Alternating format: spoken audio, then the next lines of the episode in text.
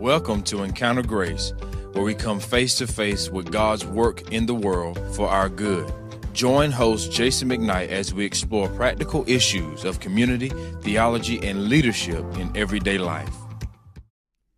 Welcome to Encounter Grace. I'm Jason McKnight with Kent Henderson, and we're glad you're with us. Here we are at the start of 2022. We want to encourage everyone to do an audit of our lives, take stock, do course corrections it is a wise thing to do once in a while. And I'll tell you what, an audit, a sober explanation, exploration beats a lot of the New Year's resolution stuff that we're all going to drop in two weeks. right. We all know that. So, what we thought we would do here on Encounter Grace over the next four weeks is um, look at the four books that determine the course of our life. Four books that guide us or gut us. Four books that make all the difference in how our lives unfold. And here they are our checkbook, our date book, our phone book, and the good book. And of course, those are shorthand for areas of our life behind them. Checkbook, how we handle money, date book, how we schedule our lives, phone book, our relationships, and then the good book, how we relate to the Lord. So, we're going to tackle these in separate episodes over the next four weeks. The hope is that we can all live with more confidence. We're going to front load the journey with our checkbook.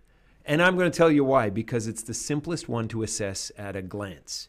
We're going to start simple. We're going to be able to see where God would have us make changes. And this is where Kent comes in. I've been doing all the talking right now, but he's about to start doing it. Listen, Kent is someone who's been very careful with the money that God has entrusted to him and to Mary. Uh, he's living by faith and with generosity. He knows how to have fun, though. He's not a monk and he's a good thinker about things. So we want to hear from Kent, and uh, I'll interject here and there, but what we should know about money. So start talking, Kent. Yeah. So Ed, I have to say I'm really glad we're not doing date book because I thought that meant the thing in high school that had no girls' names in it for me for like three years. I know. So I thankfully, I'm going to learn something there too. but uh, we do want to share, and not because we're experts or I know more than anybody else, except that there is biblical truth uh, that's so so rich for our finances and we want to be able to talk about oh what do we need to be thinking so really we kind of want to go yeah. what is it that every christian needs to know about money mm-hmm. and uh, there are a lot of things we need to know and we're not financial advisors we're not giving that kind of right. advice unless something we say and you goes really well for you and then you give us credit that's fine just kidding but but these principles here's the cool thing mm. the biblical principles for money as well as a lot of areas of life have been proven not just to be Christ honoring, but they also work. Like they yeah, make sense. They and you don't have to be a Christian for them to work. That's the powerful thing. Um, just like in every other area of life, you know, biblical principles for how to treat your employees or how your marriage should look, those work even if you don't know Christ, just because uh, the kingdom way is the best way. Yeah, we would call that, good. you know, common grace. Um, but as it applies to money specifically, uh, we want to talk about what are the things that I just need to know. Some of these I knew when I was young, some I had to learn the hard way. Uh, mm. So let's kind of dive into those a little bit. Yeah, let's do that. And, and let's start kind of global and big picture, and then we'll get really practical as we go. But let me ask you this, Kent. What is the purpose of money, at least from Scripture? I mean, you could probably have 20 different answers, but in your experience, what does the Bible tell us? The purpose of money? Yeah, so I, I kind of go back to something I heard a, um, a preacher say probably 25 years ago. Hmm. And he said there's a lot to say in the Bible about money and a lot of opinions about the purpose of it and what we do with it. He said, but it simply comes down to two big things to live and to give. It's huh. like, oh, okay. Well, I, first of all, I can remember that. That helps. Yeah. uh, but second of all, um, every, these are big headers that a lot of things come under. It's fascinating. I don't know if people know this, but the Bible speaks about money more than 800 times. It has a lot to say about finances, about material things. Yeah. And um, for example, there's this little nugget from Proverbs that I just read recently. 13:11 says, "Dishonest money dwindles away, but whoever gathers money little by little makes it grow." Hmm. Oh man, that's like a great nugget. Just and a lot of things like that in Scripture. So if you take those two categories, living on one hand and giving on the other, let's start with living. So that includes sort of subset of um, everything you need for of when you're saving. So that involves mm-hmm. your savings. That involves your investing, and it involves your spending.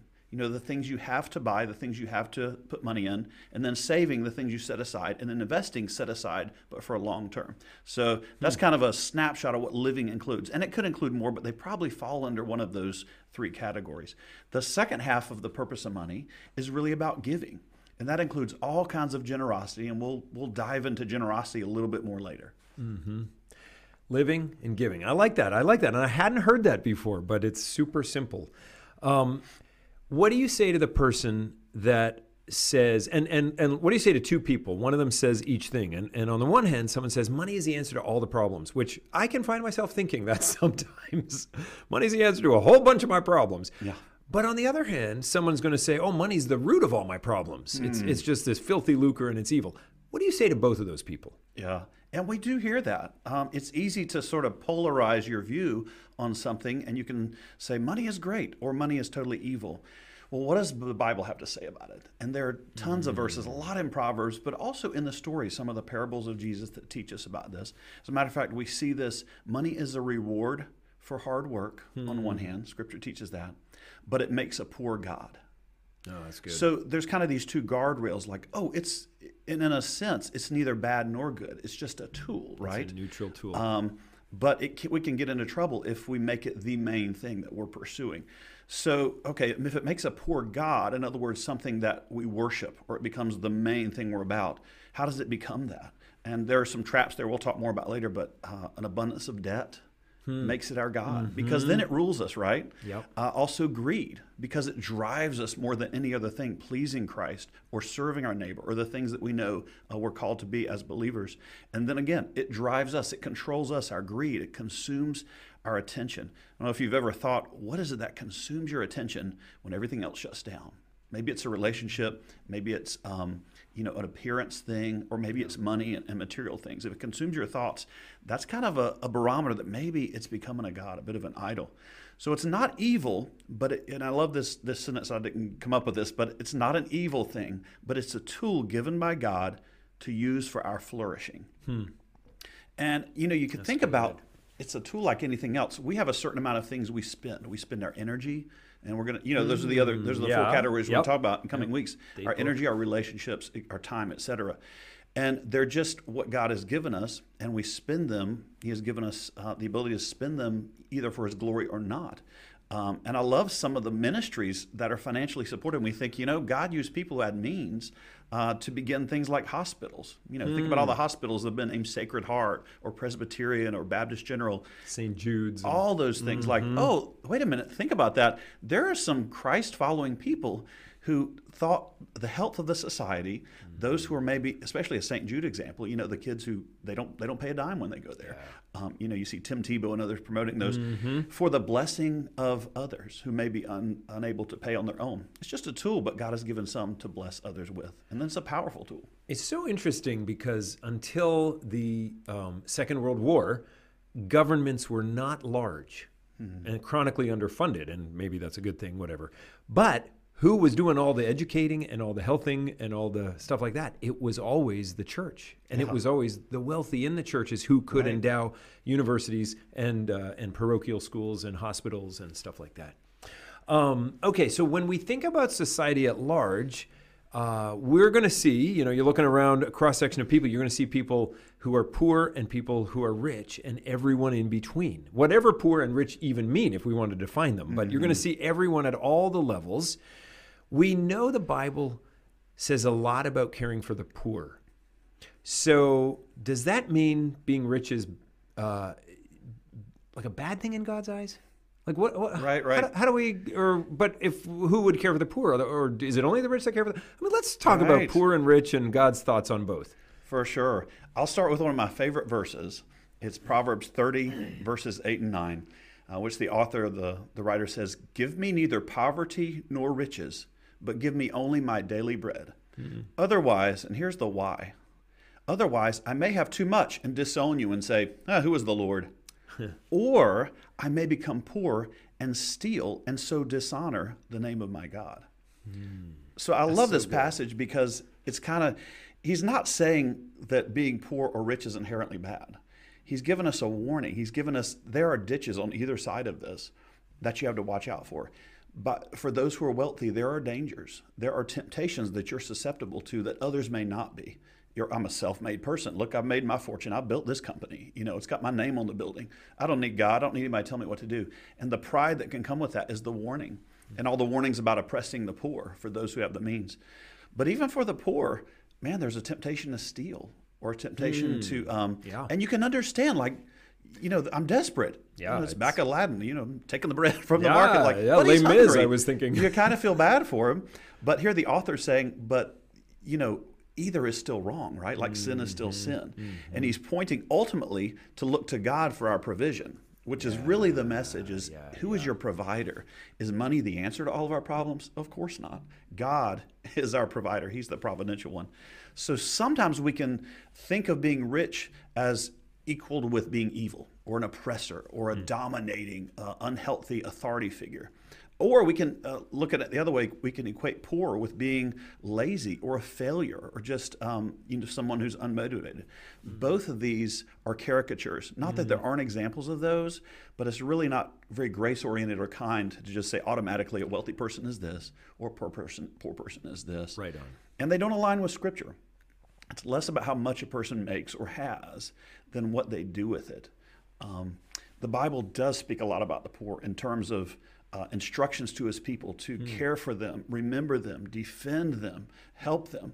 And these are important guidelines where often it's the poor, you know, the reason for that is they don't have the means. They can't hire an attorney to defend themselves. They don't have the voice. and they don't have the credentials to maybe get the better job just yet and and they need help and that's our calling to do that and so that but that being said it doesn't make them inherently more godly or more honorable simply because of their economic status. And so just as we would want to take someone who is maybe of a certain ethnicity we like we'd be quick to jump on that. I say racism to say they're less than or they're or another is greater than. Just because of someone's economic status we don't want to do that either Yep. because everyone made in the image of god has worth. Um, and what we see over and over again is um, well, and on the other hand, so talking about those who are wealthy and have means, uh, you know, the danger is they can make it their god, and it's an important warning. But also, Scripture gives us examples of a number of people who use their wealth to do His work and give generously. We talked about a couple examples from society, but there are people through Scripture we see that.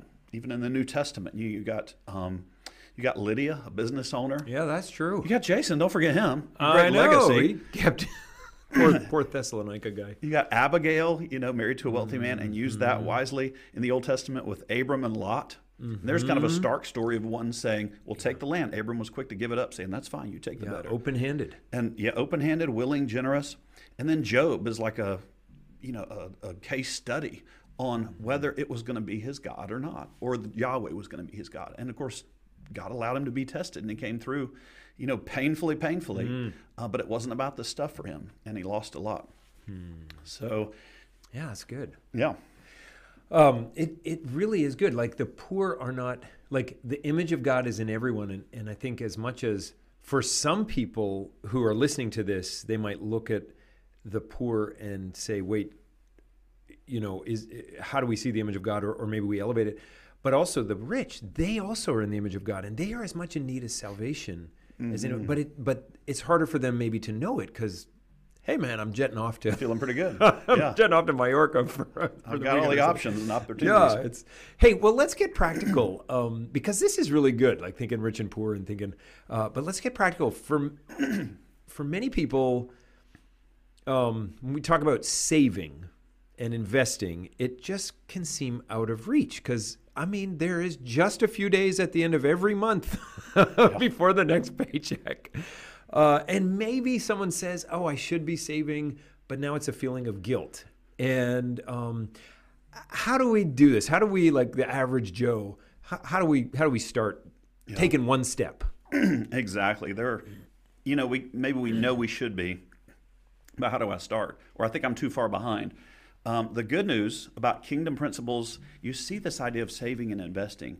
Uh, and the good news about it is it works for anyone. You don't have to be making six figures. You don't even have to have a full time job. Maybe you're a student or you're in high school and you have a part time job or you're working your way through and you begin these principles and just take it in baby steps. You know, that's kind of a Dave Ramsey term, but just take right. small bites, if you will. Yep, yep. Um, but it's about counting the cost, planning for the future, and being unselfish. And if you think about it, those are discipleship words, right? Like counting the Yeah, cost. true. Even in following Christ, it's like, oh, salvation is free, but discipleship is costly, right?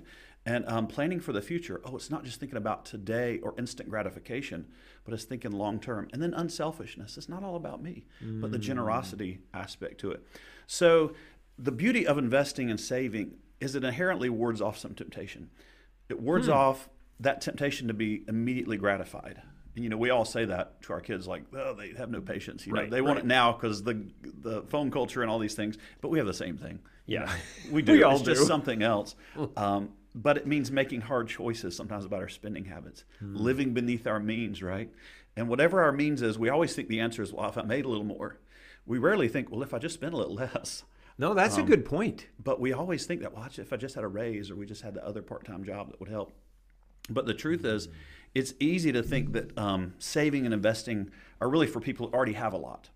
But I want to give us an example. So here's we're going to have a little fun with this. All right, Um, we did, right. did a little research, and um, like this. You know, I've kind of learned as, I, and this is what I wish I knew when I was 22, but I didn't. Hmm. Uh, I want to give us an example how almost anybody with a regular full time job uh, can put this into action. Okay, so and the point here is it's much more about the discipline and the long term view um, to payoff of this kingdom principle of investing for the future than how much was handed to you by inheritance or or starting out with you know a bunch in the bank, which most people don't. We're all just Yeah. regular people. We're just like average folks. I was a penniless immigrant.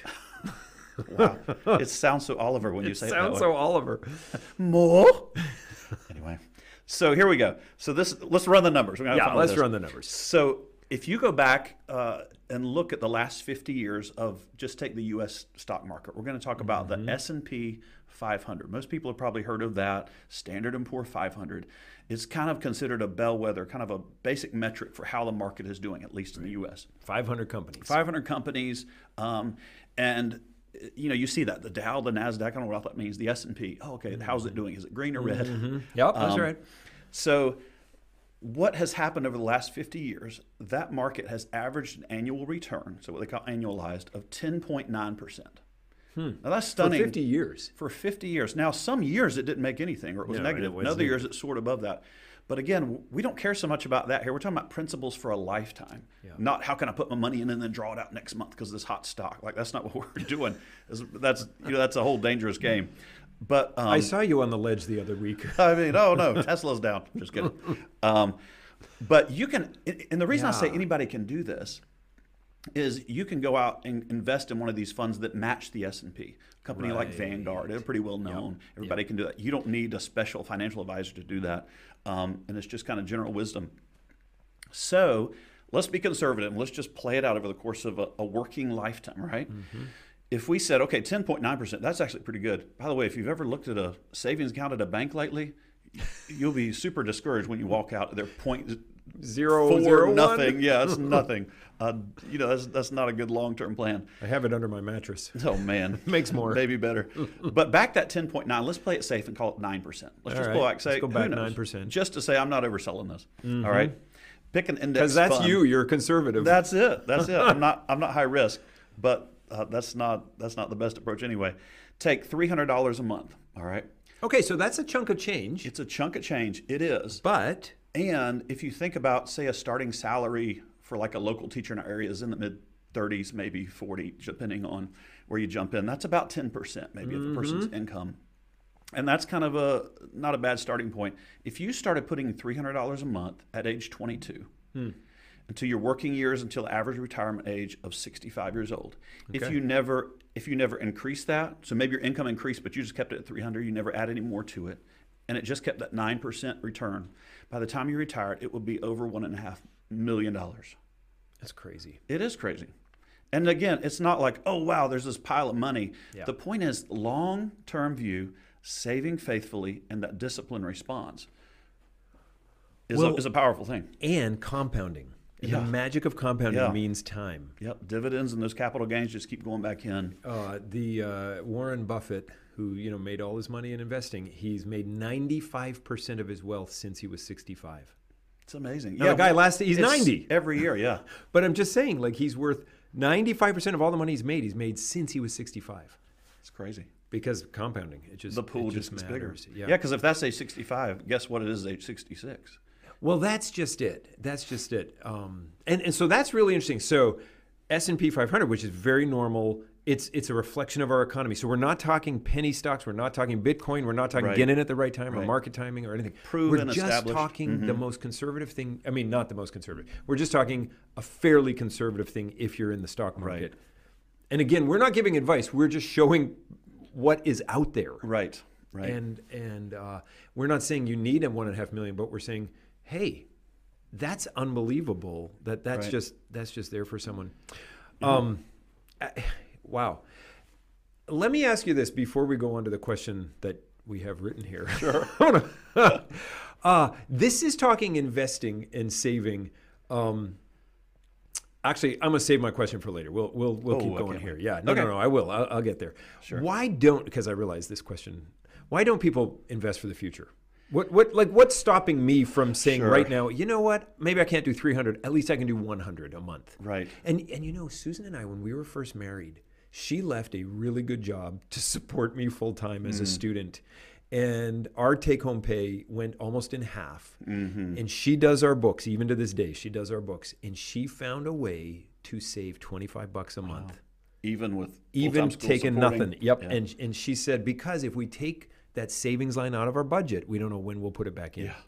And- just and habit, even if it's, It's small. just the habit. And 25 bucks a month is not making you anything, but you're just, it's the discipline of it. And That's she- exactly right. yeah. She went to your school. well, it wasn't me. I've, we've learned from a lot of folks who've gone before us, and these It's are right. not new It's right. principles. No. It's just like, oh yeah, we need to hear these, especially if you're just starting out. So what what would stop me here listening to this saying, but I just can't even aff- I can't afford 300. I, I don't even think I could do 50 bucks a month. What, Right. what stops someone from investing for the future? Well, and the general thing you would say, you know, we would say if we were counseling someone was say, let's let's take a month, and I don't even have this down here, but this is common advice: is let's take a month or two months and let's literally write down every expense you make. I mean, even the coffee, Mm. yeah, you know, because if it's four times a week at three bucks, you Yeah. know, what does that add That's something. up to the month? And it's kind of surprising. 600 bucks a year you It's just said. amazing. That's, just what you just said. Quick, that's right. Add that to the Netflix plus the Hulu, and okay, Mm-hmm. well, what can we cut because we want to start thinking long term. Mm-hmm. And it doesn't mean you have to live like a pauper necessarily, but I'll bet there's more things on that list than you first thought when you actually punch that debit card, you know, or when you actually see the auto withdrawal on your statement at the end of your bank uh, month or your credit card. So that's one thing is take real inventory so you really know mm. what's going out the door. And then there's a couple other things that these are these are financial traps, and these are the things that kill people. Hmm. And sometimes we don't think about them, and they're different depending on where you are, like in terms of economic status. Yeah. And this isn't to conquer and divide. It's just like, oh, well, the people using them know where to put them. Hmm. So, for one example, the lottery is really a trap for those on the low income uh, spectrum. That's a good the people who I know who are, who are very generous but have also doing very well, they're just not playing the lottery Yeah, because right. they know. They just know I'm spending a lot more than I have a chance to make it, even if I win once in a while, ten bucks. Um, but it's so tempting. You see the big signs, you know what it's up to hundreds of millions, and that's just a temptation. Um, the other is the rent to own type places. Hmm. yeah. because Like hey, man, furniture. yeah, I, c- or I can have that new 60 inch TV today, and Yep. it only costs me 12 bucks. Well, a week for how many years? You know, but again, short, quick, I can have it as opposed to saving first. And it's that if you ever miss a payment, Oh, yeah. punitive stuff. Oh yeah, Like, and the that's the amount of killer. interest you're paying, Yeah, yeah. you're paying for a TV and a half, and it's taking you two years. But if you're doing that on your furniture and your fridge too, Mm-hmm. and there are necessities and there are wants, and understanding the difference. So those are traps that tend to get people at the lower end of Yeah, the a good point. income, and you hurt for them because sometimes folks are predatory in those things. You know, like the check-in-the-cash places, people don't always have an option. That's Maybe true. might not have a bank account. You know, Walmart can do a four to eight dollar. Uh, your check, but those check-in-the-cash places, they're costly. They are. And so that's kind of on the low end. In the middle income, though, there are traps too. I think, Hmm. um, you know, car loans are just a big one where hmm. people feel like I have to get one that's no more than a certain amount old, or I've got to get a brand new one, or it's got to be nicer than just a Chevy or a Ford. Even, and if you can afford it, great. Yeah. Like if you've got it, you know, in the bank, but if you're putting out a bigger payment each month, I mean, the average car payment in the U.S. is around $500 right now. It's unbelievable. Wow. Unbelievable. I mean, that's just researched recently. I mean, if you could get something that was more like in the 300 range or buy a used car and save that 500 a month in your own pocket for a year and a half. Yeah, for your next car. Yeah. I mean, if you if you made a $400 a month payment to yourself and just bought the beater, that $6,000 car for a year and a half, I mean, just do the math as opposed to making a $400 payment and then you upgrade your used car, almost Mm-hmm. one that's twice as expensive next time. So it's, you know, fewer miles and all that stuff. No, it's true. But those are traps that, Mm-hmm. that um, people get caught in. Like I've got to keep up, and so, you know, I'm putting out all this. I know I should be saving or tithing or giving, um, but they get us, and we don't have. We're not forced into it. Yeah, the and then news. they and then because we're obligated with, uh, and I would think another one in the middle income is education debt. So Yeah. not all debt is wrong, and, and education debt is not wrong, but it can go overboard, and it's just and it's just caused the inflation of the cost of For sure. university. So it means every anyway, blah blah blah. Yeah. But w- all we're saying is it makes it hard for people to invest in their future by Yeah. doing the simple things that you know will get you ahead. Exactly. What else? What else? Well, I'll give a personal example. Here's when I Yeah. got caught in, and this is I was in my mid 20s. I wasn't married yet, um, but I was working on my own, didn't have any expenses, and this was the late 90s. So the internet was like, you can do anything on the internet, and if you start a, a dot com business, it'll explode. Everything's Right. going to be the next Right. Microsoft back then, right? And it kind of was for like a couple of years, and then it wasn't. Mm-hmm. so I got sucked into it, like E Trade and TD Ameritrade, and I was like, oh, this is cool. So again, a get rich quick thing, right? Yep. Or at least to me, who, who I didn't know anything about stocks, but you could still sign up, which was kind of dumb. And so I got into it. I had a little bit of cash set aside, a couple thousand dollars, and I put it in there and read, you know, reading Motley Fool and all this stuff. But I'm ignorant what I'm doing. But come to find out, about two months going in, it doubles. So I get all Two months? all two Hey, months. man, you're- it doubles. Went from like three to six or something. You got the Midas touch. Uh, yeah, I'm like, oh yeah. Well, I'm just riding the tide everybody else is riding, uh, you know, until the wave crashes. Right. And then it almost doubled within like the next four months, and I'm all excited.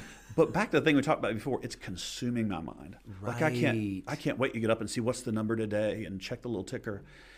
And then it crashed, and I lost almost all of it. Now it wasn't money I needed for rent, but it was, you know, you start having these dreams. Of, I won't have to work in two years at this rate, and I'll be retired at age 29, and um, you know, you, that's all you can see is the stars. And uh, and so I went to talk with a guy who was my Sunday school teacher, and he was also a financial advisor. He worked in Greenville, guy super trusted.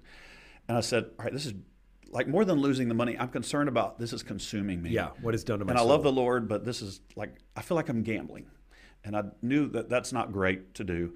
And I said, "Help me." And he said, "Okay, there's two things that you're experiencing that most people experience when you get caught in this this gam- it's, it's a gambling mindset. He's one is fear, and the other is greed. He says those are the two emotions that will kill you, and they'll get you on this cycle. Fear, oh no, it's going down. Should I bail out? Or fear, I'm missing out on opportunity. And then the greed of, oh, I got to get more, and it's going to grow so fast, and then I'm consumed by it and that was really helpful. Um, and I was like, okay, yeah, I'm totally caught up in that. yeah. And I realized it wasn't it wasn't Christ honoring, and I was also on this get rich quick sort of mentality. Oh, I can get there fast and grow up big, and I'm self made. Yeah. And you know, there's this great Warren Buffett quote. He talks about the idea is to is to grow your wealth slowly, Hmm. or get rich slowly, as opposed to get rich quickly. And not that the point is getting rich, but the point is No, but is wise. Mm-hmm. planning and wise. Yeah, exactly. And um, yeah. Hey, let's. Uh, you you triggered me with a word you said in there, Mm. and it makes me want to ask. Um, so you said a gambling mindset. So investing is Yeah. not gambling Right. because there's an underlying value to it, but there's a lot of gambling in our culture, and Hmm. now with the phones, and now with the FanDuel and the DraftKings, and it's there in our in our phones all the time now, and even just as as and I think I, I'm not thinking so much you and me in our age, Mm-hmm. but the ones younger than us. Um, it's just going to be culturally normal to watch sports Mm. and think gambling at the same time. What do you do as a dad, or what do you do as a friend, uh, thinking about the, the, the cultural normality now of, of gambling? Right.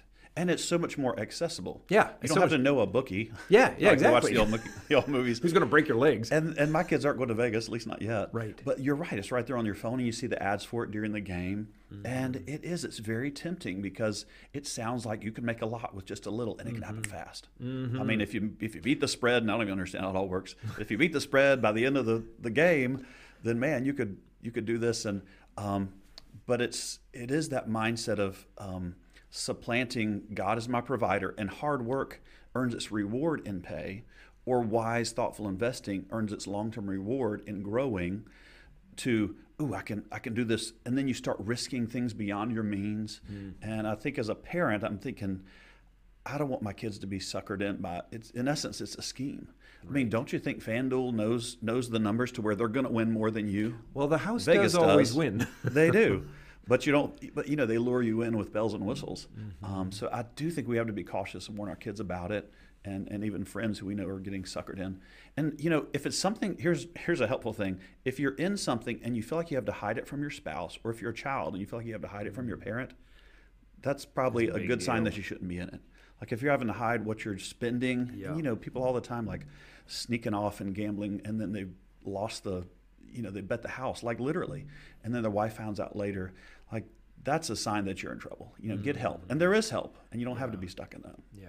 Yeah. Yeah. And you know, it puts you in debt. We talk about debt a little bit, Mm-hmm. and the Bible does speak about debt a lot, uh, never in a positive way. Interestingly, it stops short of prohibiting it, uh, but it generally s- talks about the dangers and the weight of it, the way it takes away our options and our freedom, and even chances to be generous. Uh, Oh, you know, we had a, we both had a friend who was called to the mission field years ago. had a had a great job, and we were so excited for him to go to the mission field. And he said when he was in the process with the mission, the sending agency, they said, You can only go. He said, You're ready to go, except for one thing. You owe a lot of debt. School loans, some other things. He said, You can't go until you paid off. And he was kind of shocked by that. Really? Like, I want to serve the Lord. Like, yeah, but you're Yeah, carrying this baggage and you mm-hmm. can't ask people to support you when you still have money you owe to other people, in essence. And it's going to be on your mind. It weighs you down where you want to be over there planting churches and sharing the gospel. I thought that's wise. Dave Ramsey, in his book EntreLeadership, says when he hires someone, he does not hire someone with debilitating debt hmm. because they will not be able to work. Yeah. Isn't that interesting? Yeah, it's distraction, isn't it? It is a distraction. Um, so let's. Uh, we have been talking about wealth. We've been talking about debt, gambling, all the things on the side of increasing what what we what is in our hands. So it's not what we own or what we have, but what God's put there. But but we're stewards of it. So we're but we don't want to be prosperity gospel. We're not. Absolutely. And we don't want to be focusing too much on growing our wealth. So how do we navigate that danger and what are the dangers there? Yeah, and Bible gives a lot of warnings about a love of money. Hebrews 13:5, I like this one. It says, "Keep your life free from a love of money hmm. and be content with what you have. For he has said, I will never leave you for, nor forsake you." We can confidently say, "The Lord is my helper." Oh, that's great. You know, we quote the second part of the verse all the time. Yeah, God has said, I'll never leave you or forsake you. But it's connected to, oh, the dangers of a love of money and a lack of contentment. It's so interesting. Just this morning, just happened to be, happened to be, in our family quiet time, it was about contentment and gratitude. Hmm. And I don't remember who the author was, but he said, you know, living a life that's discontent, always wanting more, is really rooted in a lack of gratitude. We're not thankful for what we have. You know, you give your kids something, they go, ah, I was hoping it would be that, or I was hoping there'd be two of them. And immediately, you know, you kind of deflated, right? Like, hey, how about a little gratitude for what you did get? And all of that is rooted in a lack of faith that the Lord really is going to be our provider. And the Bible is clear to say love of money is the problem. It's not the it's not the money itself, Yep. but it's the love or the being consumed by it. And that's again turning it into an idol. You know, making something that was a good tool, but now it becomes our whole point. And so, like, how do we how do we combat that? Because absolutely, we don't be consumed by it. Um, and the first one is what we just said: a contentment with what God's given us. That doesn't mean we're not planning. It doesn't mean we're not intentional about the resources we have, but we're thankful. That's the second one: is the gratitude. It reminds us also that our needs and our wants are not necessarily the same. you know, like you probably do need a car if you live in this culture Yeah. to get to work or transportation, but it might not be the one you're looking at. That's you know you've been looking at the ad or driving by the new car lot lately, especially with today's prices. Yeah, Um, that's true. And it's like, okay, well, what about I'm thankful for what I have? Mm. And then the last one, of course, is generosity. And I think it'd be good to talk about that for a few minutes. Um, this is Mm-hmm. always the attitude God is calling us to. You know, the first 10% we say tithe to your church. That's what the tithe Mm-hmm. is. And often we tell people here, you know, if you don't feel like you can do 10%, start with five. Yep. Just start the habit Start. and then pray, Lord, give me eyes and means to step that up or find ways to do that so I'm being faithful to that call. And I always encourage when I do premarital counseling to consider even graduated tithing so that Mm. when you get to 10%, then you know the next year you get a raise or a bonus and then a raise or a bonus or a raise or a bonus and you actually on that extra you tithe more. Yeah. Or give to somewhere else more, but to the Lord. And all Before of you a get sudden, used to spending it all on yourself right away. because you don't have it today. Right. And then all of a sudden you're given 12% on that 3% bonus or something, or whatever. And five years, 10 years later, you're given 15, 20% of your income. You've not missed a thing and you're more sold out for the kingdom. And It works. it does. And then I'm supporting this missionary or this new Yeah, effort. you have- And all of a sudden you care more about what's going on there or the people they're serving or this ministry that's happening. You know, that um, where your money is there, your heart will be also. And we talk about, you know, the heart sometimes follows the money, Mm-hmm. right? Which it did for you with the the story about day trading. Absolutely. Your heart followed the money, and yeah, you figured it out. by it. I'm super proud and excited, or I'm super, you know, kind of disgusted by my my own self. Um, No, that's good. And so then the last one, what you just said, where then after you've you've given, you've saved, where else can I give God? What else do you want me to be a part of? yeah. Um, and here's the interesting part: it doesn't mean God doesn't want you to have things, or you can't enjoy the things He's given you. We're not saying, you know, we're um, glorifying poverty, obviously. Nope. But um, and let me just use an example of my wife for a minute. So the Lord blessed us to be able to move into a house that we've been looking at for a few years, and we had kind of gotten to the point where, well, I don't think it's going to happen, and that's fine. And you re- and we really had to wrestle with the Lord, like, are we going to be content with this? First, I said it through gritted teeth, but then I kind of relaxed and said, no, it's fine. and then, would you know, it opened up, and part of the reason I wanted that house really was. My wife loves to cook, right? And so it had a We huge love kitchen. when your wife loves to cook. we all do. And it has a lot of counter space and more room to spread out. And there's just all these times in the kitchen where, you know, because I'm always in there helping. always. Well, can I cut up those uh, celery sticks, babe? Um, but we just didn't have enough room. We're falling over each other. So I thought about this just last night, or night before last. We were at home, and she had two entire meals spread out. And this is just my wife. Um, one was for us, and then one was for a family where the husband's been in the hospital. As a matter of fact, he just got he just got released. But she wanted to bless them. This is a family that lives up in another city, and uh, she said, "I need to take them a meal. They just need it. They they can't even get out of the house. It's terrible." And I thought, Lord, this is why we want it, or Yeah. at least this Yeah. is the goal. You know, we want it to be used, not so we can go, wow, we have more room to spread out, but to go, how can this be used for glory? And sometimes we're selfish, but sometimes we go, Lord, give us ideas on how to use these resources for your glory. And believers have been doing that for generations. Um. We were just talking about this story. Uh, maybe can you tell this story about LeTourneau? What it's such a powerful one. To me. I love this. I mean, R.G. LeTourneau, who also born in Vermont of all places, Okay, but he that. became the biggest deal in earth moving, and and we're talking Hmm. the early part of the century. He died in the '60s or something. So he's, but he just became fantastically wealthy, and he was in it for himself. And his sister challenged him. Hmm. He's about 30 years old, and he's doing well, and he has a crisis of faith. And she's like, "When are you going to get serious about God?" And he's like, "Well, if I get serious about God, I'm going to have to go overseas as a missionary, and I don't want to do that because I like my job." right. you know, like I like what I'm doing. And the and the so spiritual mentor pastor says to him, "Are you kidding? God needs businessmen too." And so he's like, "Oh, you mean I can be in business for God?" So he doubles down on inventing and producing and all these things and the LeTourneau earth moving stuff and you know and then of course you make so much money you give so much money away and he whenever he'd kind of sign a book or sign a whatever he'd always include Matthew 6:33 seek, first, the kingdom. Yeah. and that's in the context of worry and wealth Mm-hmm. in Matthew 6 seek first the kingdom of God he got to where he and his wife decided, and this is a conviction thing, it's not for everybody, they're going to give 90 and live on 10. It's amazing. Yeah. Oh, it's easy to do that if you're a billionaire. Right. No, it's not. Yeah. Because all your friends have big yachts. yeah. You know, like it. uh, No, so he's given 90, living on 10. And he says, the question is not how much of my money I give to God, but how much of God's money I keep for myself. Uh, and I like that. And it's not a guilt thing. Right. Like it don't I, you know we don't. It's, not pressure. just the perspective. God owns it. We're using it. This is what I love, Kent, about having you share this because you're not afraid to spend money for your family. Like you're buying the ATVs and the dirt bikes and you're having fun with them because that's what you got to do with God's money. You got to build memories with your kids and stuff. And I love that. And and it's not like you know we got to strain and, and live with nothing just so that we can give ninety. You know. Right. He's giving 90. What's he call what's what's God calling you and me to and, and people listening? That's what we got to do. So I'm excited. Thank you for sharing. Yeah, I absolutely. mean, I mean, my my sense is that as we start off at the beginning of the year, everybody listening to this, watching this, man, start this week with the checkbook. Okay, Lord, let me do an inventory. What am I spending? Where are the things that are hurting me that I don't even know about? How can I trust you more? Is it a Dave Ramsey or a Crown Financial that I need to, to take a look at? I mean, there's a million tools out there, but start the audit and watch God work. I mean, 22, 2022 is going to be a different year if you do an audit and follow through. All right. Last word. That's it. Trust the Lord. Go for it. Spend less than you make, and give generously. All right, there it is. Checkbook, and we'll we'll tune in next time for the next uh, the next of the four books. Thanks for joining us. Share this with a friend because you know you have a friend who needs it. That might be hard to share with them, but just do it. This is a ministry of Grace Fellowship Church in Kinston, North Carolina. Visit gracekinston.org or follow us on